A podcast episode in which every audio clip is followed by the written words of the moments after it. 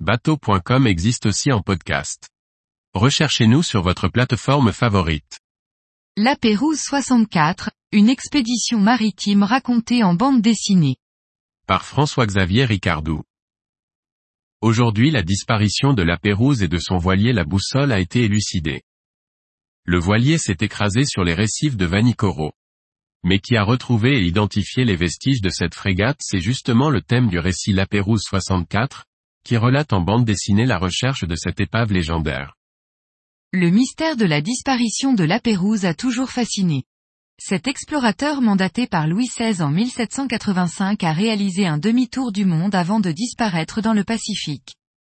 Son voilier, la boussole, accompagné de l'astrobabe, ne donneront pas signe de vie avant que l'on découvre sur l'île de Vanicoro les restes de l'épave de l'astrolabe. En 1964, un patrouilleur français, la Lilloise, part à la recherche de la boussole. Il s'appuie sur des indices découverts il y a peu. Sous les ordres du capitaine de frégate Durieux, l'équipage et surtout un nageur de combat François Guérin, va vivre la véritable fièvre de la découverte qui va contaminer l'équipage. C'est cette recherche avec explication historique que raconte cette bande dessinée volumineuse.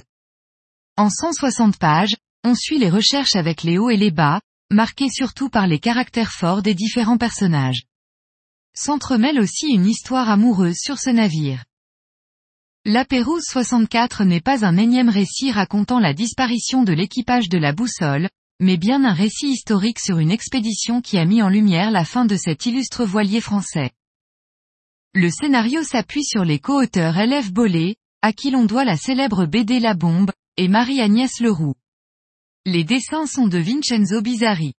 Malgré sa dimension histrionique, cet album se lit d'une traite tant les personnages sont hauts en couleur et leur caractère trempé donne envie de prolonger la lecture. Une bande dessinée qui s'adresse à tous les âges et donne un nouvel éclairage sur cette expédition qui a découvert la boussole. Editions Glénat 160 pages 19,8 x 26,6 cm 22 euros et 50 centimes